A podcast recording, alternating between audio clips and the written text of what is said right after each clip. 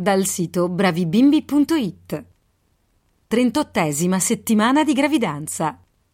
Tu, durante la 38esima settimana di gravidanza, non dovresti ingrassare ulteriormente. Forse provi emozioni ambivalenti riguardo al gran momento. Desiderio che tutto finisca e timore su come si svolgerà il parto.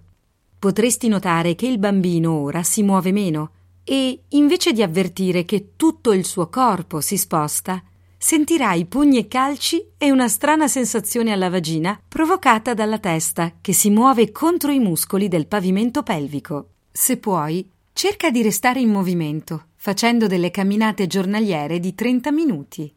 Il tuo bebè durante la 38esima settimana di gravidanza. Pesa circa 3 kg, è lungo circa 50 cm, peso e dimensioni sono simili a quelle di un nascituro al termine. Aumenta di circa 28 grammi al giorno. È bello rosa. La lanugine protettiva che lo ricopriva per impedire che la pelle si macerasse in seguito al prolungato contatto con il liquido amniotico sta scomparendo. A partire da questo momento il suo organismo è pronto per affrontare nelle migliori condizioni la nascita e la vita extrauterina. Idee per il futuro papà dal sito bravibimbi.it. Lanci un'occhiata al suo profilo e vedi quel pancione enorme e ti senti subito in colpa. Lei è stanca, nervosa, non ne può più della gravidanza, non dorme perché si deve alzare ogni mezz'ora per andare in bagno, soffre di gonfiore e indigestione cronici e il suo umore riflette tutti i suoi disagi. Ti senti responsabile e sai perché?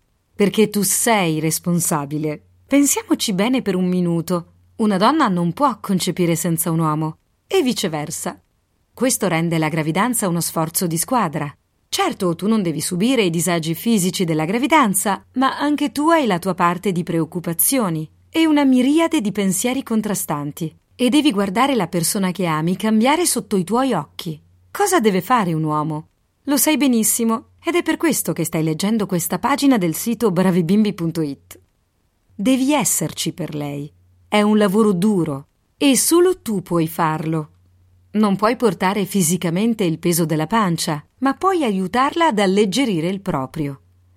E cosa fai quando lei ti urla che questa cosa è tutta colpa tua?